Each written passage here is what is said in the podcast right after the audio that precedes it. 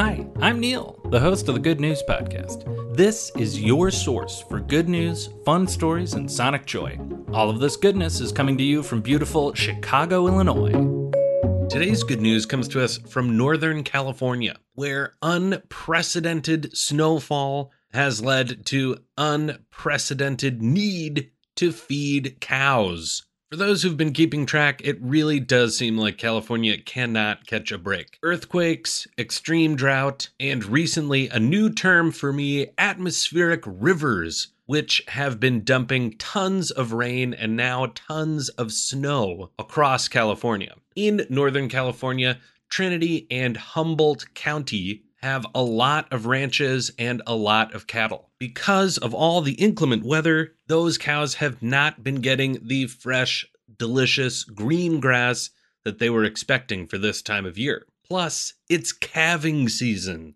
So, baby cows are popping out all over the place. Ranchers in the area have been rightfully anxious about this entire situation, and luckily, some local longtime ranchers remembered that almost 35 years ago there was a similar snowy situation, and the Coast Guard dropped hay from helicopters to stranded cows. Fast forward to 2023, and you've got Operation Hay Drop. The California National Guard, CAL FIRE, and the California Governor's Office of Emergency Services have been airlifting food to stranded cattle. A sheriff in the area, William Honsal, describes the process this way The pilots are looking essentially for tracks in the snow.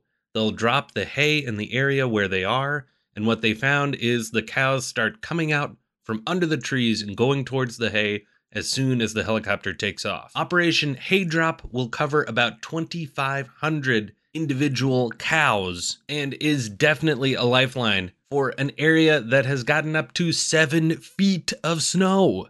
If you have 28 seconds and you're interested in how this goes down, you can check out a video of Operation Haydrop on the social media account for the California National Guard, and it is pretty impressive. It is extremely precise, as you might expect, but also they're dropping hay, which is kind of fun. That is the good news I have for you today.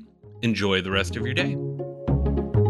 Thanks for listening. If you've got good news or an idea for the show, amazing. Send an email to hello at thegoodnewspodcast.fm. While you're at it, follow us on Twitter at the Good News Pod.